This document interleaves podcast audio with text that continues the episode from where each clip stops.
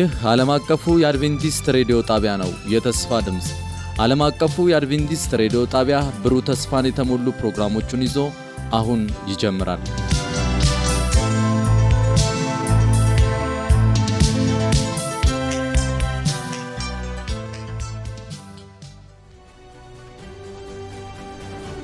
ከአሸናፊዎች በላይ የመነቃቃትና የመለወጥ የወንጌል ጥረት ፕሮግራም ለመጪው አንድ ወር በተከታታይ ከጠዋቱ 12 ሰዓት ተኩል እስከ አንድ ሰዓት በየምሽቱ ከ2 ሰዓት እስከ 2 ሰዓት ተኩል ይተላለፋል። ይህን ዝግጅት በቤተሰብ በቤተ ክርስቲያንና በጎረቤት በመሰባሰብ በመስማት መነቃቃትና ተሃድሶ እንዲሆንላችሁ ሁላችሁም ትባረኩ ዘንድ እናድማችኋለን። ለሚኖራችሁ ጥያቄና አስተያየት በመልእክት ሳጥን ቁጥር 145 በስልክ ቁጥር 0910 82 81 82 ብትደውሉልን ልናስተናግዳችሁ ዝግጁ ነን።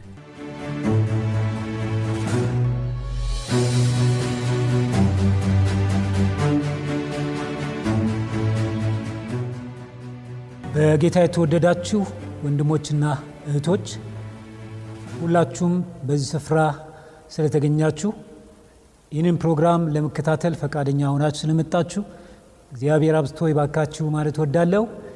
እንዲሁም ደግሞ በየቤቶቻችሁ ሆናችሁ ይህንን ፕሮግራም የምትከታተሉ እናንተንም እግዚአብሔር አብዝቶ ይባርካችሁ ማለት ወዳለሁ። የጠበቀን የከለለን ለዚህም ጊዜ ያደረሰን የሰራዊት ጌታ እግዚአብሔር ስሙ የተመሰገነ ይሁን። በጌታ ተጠብቃችሁ ለዚህ ፕሮግራም የበቃችሁት እናንተንም እንኳን እግዚአብሔር ረዳችሁ ማለት ወዳለሁ። እግዚአብሔር ዛሬም ሊባርከን ፈቅዶ በፊቱ አስቀምጦናል፣ እዚህ ተገኝተናል። ይህንን ያደረገው አምላክ የተመሰገነ ይሁን። ፕሮግራማችን እንደሚከተለው ይሆናል ማለት ነው። ዛሬ በጸሎት የሚያገለግለን ወንድማችን አያና ይሆናል። ወንድማችን አያና ሀብታሙ በዚህ በመስሪያ ቤታችን ረዳት ትሬዠረር ሆኖ የሚያገለግለን ወንድማችን ነው። እሱ የዛሬውን ጸሎት ያደርግልናል። ከጸሎቱ በኋላ ዝማሬ ይኖረናል። ዝማሬውን የሚያቀርብልን ደግሞ ወንድማችን ደረጀ ኩራባቸው ይሆናል። እሱ ዝማሬውን ካቀረበልን በኋላ በቀጥታ ወደ እግዚአብሔር ቃል እናልፋለን። ዛሬም የእግዚአብሔርን ቃል የሚያካፍሉን ፓስተር ተመስገን ቡልቲ ይሆናሉ። እሳቸው በተከታታይ ላለፉት ጊዜያት ያገለገሉን ይገኛሉ። የቀሩትንም ጊዜያት በእግዚአብሔር ቃል ያገለግሉናል። እሳቸውን ከመዝሙር በኋላ እናዳምጣለን ማለት ነው። እነዚህን ሁሉ ፕሮግራሞች ስናደርግ እግዚአብሔር በመንፈሱ በመገኘት በመካከላችን በመሆን ሁላችንንም ይባርከን ዘንድ ፈቃዱ ይሁን። ጌታ ሁላችሁንም ይባርክ።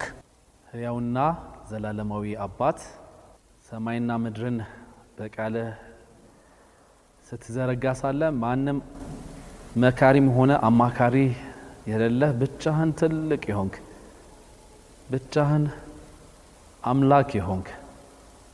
ከመጀመሪያው የመጨረሻውን የምትናገር ከመጨረሻውም ሆነ መጀመሪያ የነበረውን የምትናገር። አልፋና ኦሜጋ የዘላለም አምላክ ዛሬ በፊትህ ቀረብን።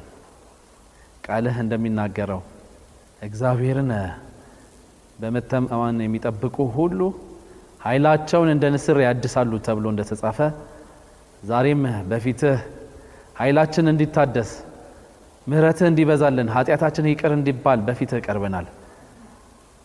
ወንጌልህ እንዲሰፋ የሚድኑት እንዲበዙ በእውነት ያንተ ማንነት እንዲገለጥ ፈቃድህ በምድር ላይ እንዲፈጸም ዛሬ በፊትህ ተንበርክከናል። መንበርከካችንን በኢየሱስ ስም አንተ ባረክ። በመካከላችን በመገኘት አንተ አስደንቀን፣ ለልባችን አንተ ተናገረን። በእውነት መንፈስ ቅዱስ ጥንት ስትሰራ እንደነበረ ዛሬም በሚገርም ሁኔታ ለእያንዳንዳችን ስትናገረን እንድንሰማ ልባችንን እንድትከፍትልን እንማጸናሃለን። ቅዱስ የሰራዊት ጌታ እግዚአብሔር ዛሬ የቀረብነው በነገስታት ፊት አይደለም፣ በአዋቂዎች ፊትም አይደለም፣ በሀብታሞችም ፊት አይደለም። ነገር ግን ደካሞችን በምታበቃ ኃጢአትን ይቅር ብለህ ልጆችን ወደ አንተ ወደምታቀርብ አፍቃሪና ሩሩህ ወደ ሆንከው አምላካችን ወደ አንተ ቀርበናልና መቅረባችንን ተመልክተህ ድካማችንን አይተህ አባቶይ ጸሎታችንን እንድትሰማ ኃጢአታችንን ይቅር እንድትል ምሕረትህ በእኛ ላይ እንዲሆን እንማጸናሃለን። ዛሬም ስለ ሀገራችን በተለየ መንገድ በፊት እንቀርባለን። እንዲሁም ስለ ዓለማችን በዓለማችን ይህ ወረርሽኝ ብዙዎችን እየጎዳ ነው ያለው። ብዙዎች ሕይወታቸውን በዚህ ወረርሽኝ እያጡ ነው። እንዲሁም በሀገራችን እባክህ ስለ ምሕረትህ ብለህ ይህን ወረርሽኝ ከዓለማችንም ከሀገራችንም እንድታጠፋለን እንማጸናሃለን። ሕዝብህም ደግሞ በንስሐ ወደ አንተ እንዲመለስ ይህ መልካም ፈቃድ ይሆን ዘንድ እንማጸናሃለን። ደግሞ ስለ ሀገራችንም እንማጸናሃለን። ገበሬው አርሶ ጉልበቱን አንጠፍጥፎ ያንተ ምሕረትና በረከት ሽቶ የዘራበትን በሚያጭድበት ወቅት አንበጣ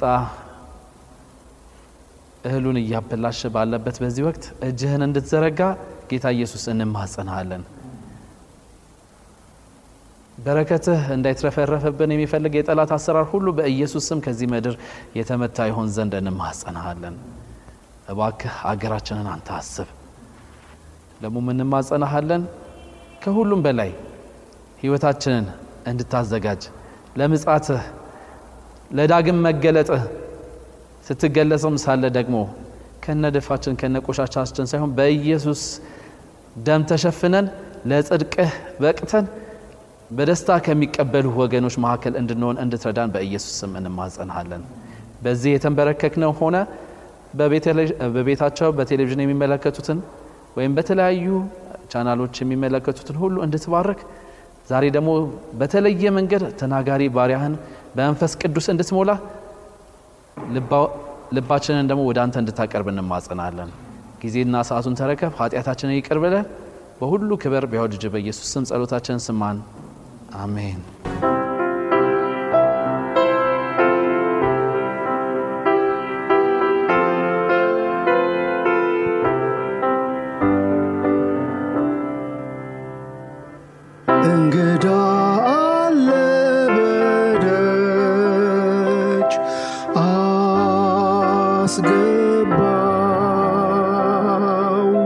ከዚያ ብዙ ቆይቷል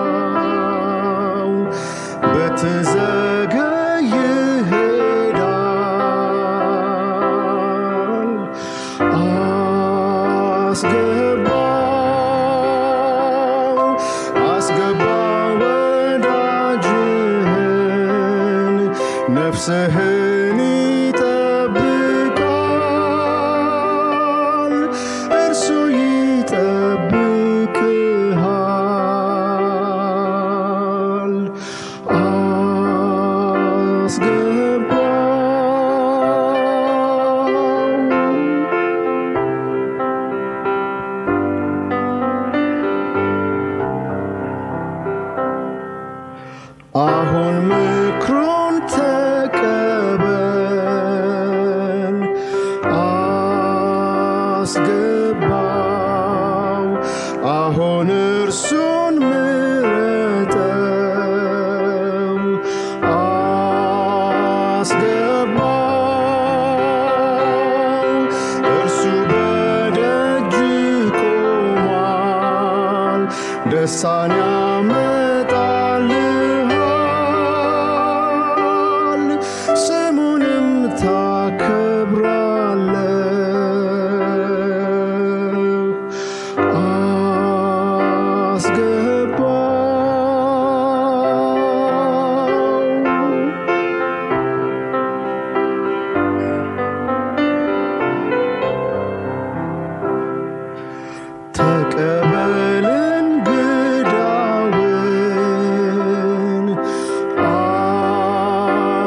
boy.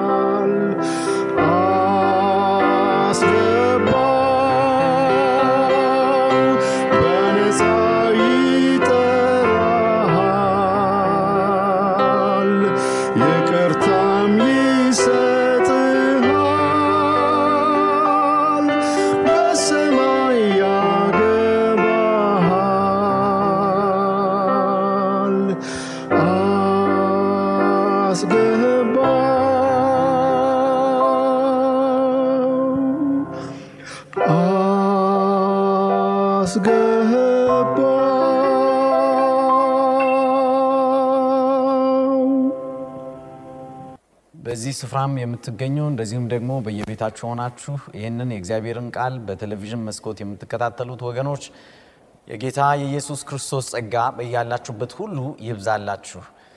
ይሄ ፕሮግራም ለ14 ቀናት እያካሄድን ያለን የወንጌል ጥናት ነው። ከአሸናፊዎች በላይ በሚል ርዕስ ዛሬ አስረኛውን ትምህርት እንከታተላለን ከእግዚአብሔር ቃል ላይ። ይህም አርዕስቱ ዛሬ የሚለው ሰንበት ለክርስቲያኖች ያስፈልጋል ይላል። ሰንበት ለክርስቲያኖች ያስፈልጋል። ጸሎት በማድረግ ወደዚህ ወደ እግዚአብሔር ቃል ጥናት እንግባ። እንጸልይ። ውዱ አምላካችን አባታችን፣ ሕይወታችን፣ ተስፋችን ስለ መልካምነትህ ሁሉ በጌታ በኢየሱስ ስም እናመሰግንሃለን። ጌታ ሆይ እነሆ እንደገና በፊት ተሰብስበናል። እንድትባርከን፣ እንድትናገረን፣ እንድትቀድሰን ጌታ ሆይ ወደ አንተ እንድታስጠጋን እለምናሃለው። ቃልህ በመንፈስ ቅዱስህ በኩል እንዲነገረን፣ እንዲያንጸን፣ እንዲያሳድገን፣ ከአንተ ጋር እንዲያጣብቀን ፈቃድ ይሁን። ይህን ቃል የሚሰማ ሁሉ በመንፈስ ቅዱስ ይነካ። እኔን ደግሞ ተቆጣጠረኝ። በሕይወቴ ስናገር እያንዳንዱ ቃል ለአንተ ክብር ይሁን። በጌታ በኢየሱስ ስም አሜን። ሰንበት ለክርስቲያን ያስፈልጋል። ይህ የብዙ ሰው ጥያቄ እንደሆነ አስባለሁ። አንዳንድ ሰዎች አያስፈልግም ይላሉ። አንዳንድ ሰዎች ደግሞ ያስፈልጋል ይላሉ። መጽሐፍ ቅዱስ ምን ይላል? የእግዚአብሔር ቃል ምን ይላል? ይህን ነው ዛሬ አብረን የምንመለከተው ወገኖቼ። እግዚአብሔር በኢሳይያስ ምዕራፍ 58 ከቁጥር 13 እስከ 14 እንዲህ የሚል ቃል ሰጥቶናል። ኢሳይያስ ምዕራፍ 58 ከቁጥር 13 እስከ 14 እግሮችህ ሰንበትን እንዳይሽሩ ብታሳርፍ በተቀደሰው ቀኔ የልብህን ባታደርግ ሰንበትን ደስታ የእግዚአብሔርን ቅዱስ ቀን የተከበረ ብለህ ብትጠራው በገዛ መንገድህ ከመሄድ እንደ ፈቃድህ ከማድረግና ከንቱ ንግግር ከከንቱ ንግግር ብትቆጠብ በዚያን ጊዜ በእግዚአብሔር ደስ ይልሃል። በምድር ከፍታዎች ላይ እንድትጋልብ የአባትህን የያዕቆብን ርስት እንድትጠግብ አደርግሃለሁ። የእግዚአብሔር አፍ ይህን ተናግረዋል ይላል። እግዚአብሔር በዚህ ስፍራ እግሮችህን ሰንበትን እንዳይሽሩ ብታሳርፍ ደግሞም በተቀደሰው ቀኔ የልብህን ሥራ ከማድረግ ብትቆጠብ የእግዚአብሔርን ቅዱስ ቀን የተከበረህ ብለህ ብትጠራ በገዛ መንገድህ ከመሄድ እንደ ፈቃድህም ከማድረግ ከከንቱ ንግግርም ብትቆጠብ በዚያን ጊዜ በእግዚአብሔር ደስ ይልሃል ይላል። በእግዚአብሔር ደስ ይልሃል። በምድር ከፍታዎች ላይ እንድትሄድ አደርግሃለሁ። የአባትህን የያዕቆብን ርስት ጠግበህ እንድትበላ አደርግሃለሁ። ይህን የእግዚአብሔር አፍ ተናግረዋል ይላል። የሰው አፍ አይደለም፣ የእግዚአብሔር አፍ ነው የተናገረው። እግዚአብሔር ደስተኞች እንድንሆን ይፈልጋል። በእርሱ እንድንታመን ይፈልጋል። በእርሱ ላይ እንድናርፍ ይፈልጋል። እግዚአብሔር እንድናርፍ እንድንደሰት ከሚፈልግባቸው መንገዶች አንዱ እግዚአብሔር በሰጠው የሰንበት ቀን እንድናርፍ ነው። ያን ቀንም ደስታ፣ ፍስሐ ብለን እንድንጠራው ይህ በዓለማችን በአብዛኛው ሰው ዘንድ በዚህ መልኩ እየታየ አይደለም። እግዚአብሔር በዚህ ስፍራ ሰንበቴን ብታከብሩ አለ፣ አንድ በእኔ ደስ ይልሃል፣ እውነተኛ ደስታን ታገኛላችሁ አለ። ሁለተኛ በምድር ከፍታዎች ላይ አወጣሃለሁ፣ አከብረሃለሁ አለ። አከብረሃለሁ። በሦስተኛ ደረጃ ላይ እኔ የአባትህን ርስት የያዕቆብን ርስት እንድትበላ አድርግሃለሁ አለ። ይህ ማለት ምን ማለቱ ነው? አንድ የመጽሐፍ ቅዱስ ተንታኝ እንዲህ ሲል ተናገረ። ይህ ማለት የያዕቆብን ርስት አበላሃለሁ ማለቱ የባህሪ ቅድስናን እሰጥሃለሁ፣ የጤና በረከትን እሰጥሃለሁ፣ የአእምሮ ልዕቅናን እሰጥሃለሁ፣ በእርሻና በእንስሳት እርባታ የተባረክ ትሆናለህ፣ ክህሎት እንዲኖርህ እባርክሃለሁ፣ እንድትበለጽግ እባርክሃለሁ፣ በአሕዛብ መካከል እንድትባረክ እንድትፈራ አደርግሃለሁ ማለት ነው ብሎ ይተረጉማል። ለምንድን ነው መጽሐፍ ቅዱስ ስለ ሰንበት እንዲህ ከፍ አድርጎ የሚናገር? ይህን ጥቅስ ገና ሳነብ አንዳንዶቻችሁ ይሄማ እያነበብክ ያለኸው ከብሉህ ክዳን ውስጥ ነው፣ አሁን ደግሞ ያለነው በአዲስ ክዳን ዘመን ነው እያላችሁ እንደሆነ እርግጠኛ ነው። ይሄማ ያለፈ ሕግ ነው። አሁን በክርስቶስ አርፈናል፣ በዛ እረፍት ውስጥ ነው ያለ ነው ብላችሁ የምታስቡ ሰዎች እንዳላችሁ አውቃለሁ። ትክክል ነው። በክርስቶስ ኢየሱስ አርፈናል። አንዳንድ ሰዎች የሰባተኛ ቀን አድቬንቲስት ቤተ ክርስቲያን ሕግን በመጠበቅ ለመዳን ትሞክራለች ወይም እንደዛ ታስተምራለች ብለው ይናገራሉ። ወገኖች ይህ ፍጹም ስህተት ሰሞኑን ይህንን የመጽሐፍ ቅዱስን ትምህርት ስትከታተሉ የነበራችሁ ካላችሁ የምንድነው በክርስቶስ ኢየሱስ ጸጋ እንጂ በማንኛውም መልካም ስራችን እንዳልሆነ ሕግን በመጠበቅ መዳን እንደማንችል ደግመን ደጋግመን ተናግረናል። ይህ የሰባተኛው ቀን አድቬንቲስት ቤተ ክርስቲያን አቋም ነው። አስተምሯም ይሄ ነው። ይሁን እንጂ ስለ ሰንበት መጽሐፍ ቅዱስ የሚለውን ደግሞ ማወቅ አለብን። ወንድሜ እከሌ ስላለ ሳይሆን እከሊት ስላለች ሳይሆን እኔ የወንጌል ሰባኪ ነኝ ፓስተር ነኝ ስላልኩኝ ስለምል ሳይሆን ወይም ሌላ ፓስተር ነኝ የወንጌል ሰባኪ ነኝ የሚልህ ሰው ስላለ ሳይሆን የእግዚአብሔር ቃል ምን ይላል የሚለውን መፈተሽ ያስፈልጋል። መጽሐፍ ቅዱስ ስለ ሰንበት ምን ይላል? ሰንበት በእውነት ለአይሁድ ብቻ የተሰጠ ነው? ለክርስቲያኖች ያስፈልጋል? እስቲ ወደ መጽሐፍ ቅዱሳችን እንሂድ። በመጀመሪያ ደረጃ ሰንበት የተሰጠው ከዘፍጥረት ጀምሮ ነው ወገኖች። እግዚአብሔር በስድስት ቀናት ፍጥረትን ሁሉ ፈጥሮ ጨረሰ። በሰባተኛው ቀን ምን እንዳደረገ ከመጽሐፍ ቅዱስ ላይ ከዘፍጥረት ምዕራፍ ሁለት ላይ እንድንመለከት እፈልጋለሁ። ዘፍጥረት ምዕራፍ ሁለት ከቁጥር ሁለት ጀምሮ እግዚአብሔር ይሠራ የነበረውን ሥራ በሰባተኛው ቀን ላይ ፈጽሞ ነበር። ስለዚህ ከሠራው ሥራ ሁሉ በሰባተኛው ቀን አረፈ። እግዚአብሔር ሰባተኛውን ቀን ባረከው፣ ቀደሰውም። ካከናወነውም የመፍጠር ሥራው ሁሉ ያረፈው በሰባተኛ ቀን ነውና ይላል። እግዚአብሔር አምላክ ሰማይና ምድርን በስንት ቀን ፈጠረ ይላል? በስድስት ቀን። ይህ ነገር ቀላል አባባል ሊመስላችሁ ይችላል ለአንዳንዶቻችሁ። ዛሬ ዓለም ይሄን አታምኑ አሉ የሚባሉ ሳይንቲስቶች በፍጹም ይሄን አይቀበሉ። የእግዚአብሔር ቃል የሚናገረውን ከመቀበል ይልቅ አንድ ሰው ያመጣውን ንድፈ ሐሳብ theory ዓለም ሁሉ ተቀብሏል። ዛሬ የዝግመተ ለውጥ theory፣ የ evolution theory ዓለም በሙሉ ተቀብሏል። ማንኛውም ሳይንስ ውስጥ ገብተዋል ወገኖች። ነገሮችን ለማብራራት ሲሞክሩ ወደ ምንጩ ለመሄድ ሲሞክሩ ሳይንቲስቶች ያለፈው ዝግመተ ለውጥ ምንድን ያደረገው ብለው ነው የሚሉት።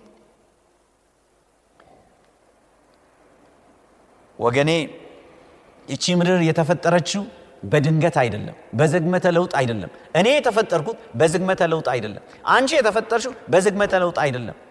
ከትል አይደለም የመጣሽው፣ ወይም ደግሞ ከዝንጀሮ አይደለም የመጣሽው፣ ወይም ከአሳ አይደለም የመጣኸው።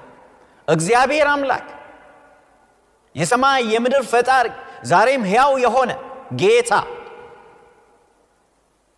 በመልኩ በአምሳሉ ፈጠረን ይላል ቃል።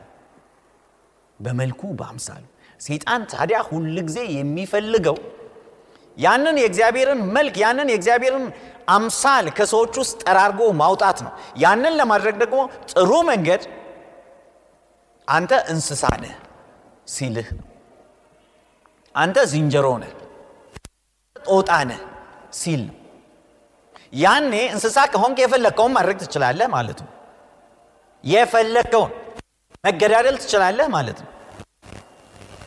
evolutionary theory ወይም ደግሞ የዝግመተ ለውጥ ንድፈ ሀሳብ የተመሰረተው survival of fittest በሚል አመለካከት ላይ ምን ማለት ነው? ጉልበት ያለው ይኖራል፣ ጉልበተኛ ይባዛል፣ ሌላው እየጠፋ መሄድ አለበት። ዳርዊን እንደዚህ ብሎ ሲናገር አንድ መጽሐፉ ላይ የሚያስገርም ንግግር ተናግሮ ነበር። በተለይ አፍሪካውያን ይህን ልብ ብለን ልንሰማ ይገባል። በቅርቡ አለ ብዙም ሳይቆይ የሰለጠኑ ሰዎች ከዚህ ምድር ይጠፋሉ አለ።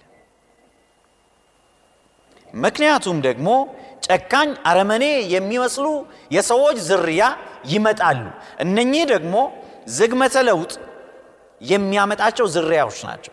በአፍሪካውያንና በጭላዳ ዝንጀሮ መካከል የሚገኙ አይነት ሰዎች ናቸው። እነኚህ ጨካኞች ናቸው፣ ያልሰለጠኑ ናቸው። ምድር በመጨረሻ ላይ በዚህ በእነኚህ ዝርያዎች ትያዛለች፣ ትወረራለች ብሎ ጽፏል መጽሐፉ ላይ። የሚያሳፍር ነገር ነው። ዓለም ይህን ነው ዛሬ የሚያምነው። እግዚአብሔር ፈጠረኝ፣ እግዚአብሔር ሰራኝ፣ የእግዚአብሔር አምሳለኝ ከማለት ይልቅ እኔ የዝንጀሮ አምሳለኝ፣ እኔ የጓጉንቸር አምሳለኝ፣ እኔ የአሳ አምሳለኝ፣ ከዛ ነው የመጣሁኝ። አያቶቻችን ይላሉ ሳይንቲስቶች ሲናገሩ አፋቸውን ሞልቶ። our ancestors አያቶቻችን። እነማንን ነው አያቶቻችን የሚሉ እነ አብርሃምን አይደለም እነ ይስሐቅን አይደለም እነ ያዕቆብን አይደለም። አይደለም ዝንጀሮውን ነው ጦጣውን ነው። አያቶቻችን ለእኔ አያቴ አይደለም። ክብር ለእግዚአብሔር ይሁን። እኔ የተፈጠርኩኝ በእግዚአብሔር አምሳል እንጂ ከዝንጀሮ አልመጣሁም ትናንትና አንድ ሰው ተነስቶ እንደዛ ስላለኝ በፍጹም የምቀበለው አይደለም የሚያሳዝነው በየትምህርት ቤቶቻችን እያሰማሩ ያሉት ይሄንን ነው መንግስታትም የተቀበሉት ይህንን ነው። ነገር ግን የእግዚአብሔር ሕዝብ ፍጹም ይህን መቃወም አለበት። የሐሰት ትምህርት ነው፣ የሰይጣን ትምህርት ነው። ምንም ጥያቄ የለው። ልጄን ሳስጠና ታሪክ መጽሐፍ ላይ እንዲህ የሚል አነበብኩኝ። በቅርብ ጊዜ ከሁለት ሶስት ሚሊዮን ዓመታት በፊት የነበሩ እዚህ አካባቢ አፍሪካ አካባቢ የነበሩ አውስትራሎፒቲካስ የሚባሉ ዝርያዎች ነበሩ። የበለጠ የሚመስሉት ዝንጀሮን ነው። በሁለት እግር ግን ይራመዳሉ ይላሉ። ስለዚህ ሰው ከእነሱ ነው የመጣው። እነሱ አያቶቻችን ነበሩ ይላል መጽሐፍ። ወገኔ ሰው ለምንድን ነው እንደዛ የሚያስበው?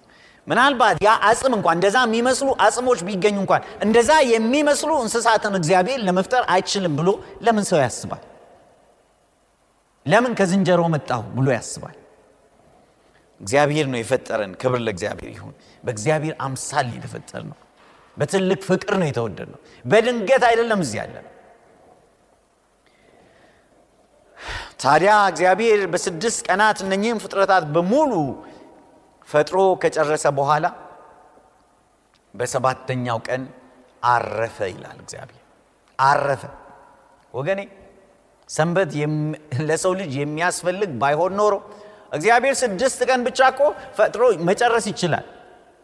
የዚህ ምድር ውደት ወይም ሳይክል በስድስት ቀን እንዲሆን እግዚአብሔር ማድረግ እኮ ይችል ነበር። አይመስላችሁም?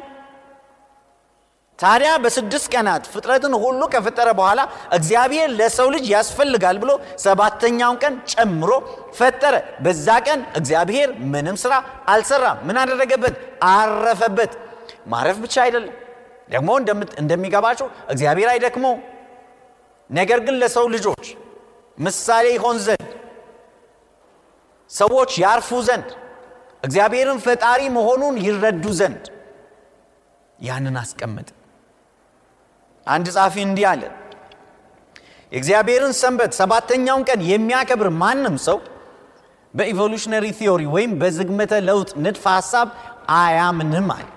እውነት ነው፣ አያምን። ምክንያቱም እግዚአብሔር ፈጣሪ መሆኑን እያወቀ ነው ያለው። እግዚአብሔር ነው የፈጠረኝ፣ እግዚአብሔር ነው ዓለምን የፈጠረው፣ እግዚአብሔር ነው ሰማይን የፈጠረው፣ ምድርን የፈጠረው፣ እንስሳትን የፈጠረው እያለ ነው ያለ። ስለዚህ እግዚአብሔር ፈጣሪ መሆኑን እየተቀበለ ነው ያለው።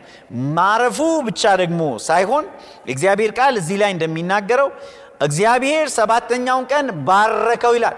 ከሌሎች ቀናት ሁሉ ይልቅ እግዚአብሔር ሰባተኛውን ቀን ባረከው ይላል።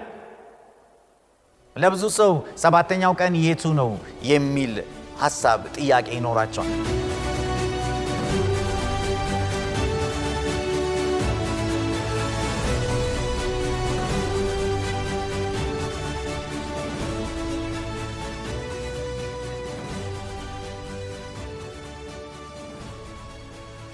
በነበረን ቆይታ እንደተባረካችሁ ተስፋ እናደርጋለን። ቀጣዩን ክፍል ይዘን እንደምንቀርብ ቃል እንገባለን።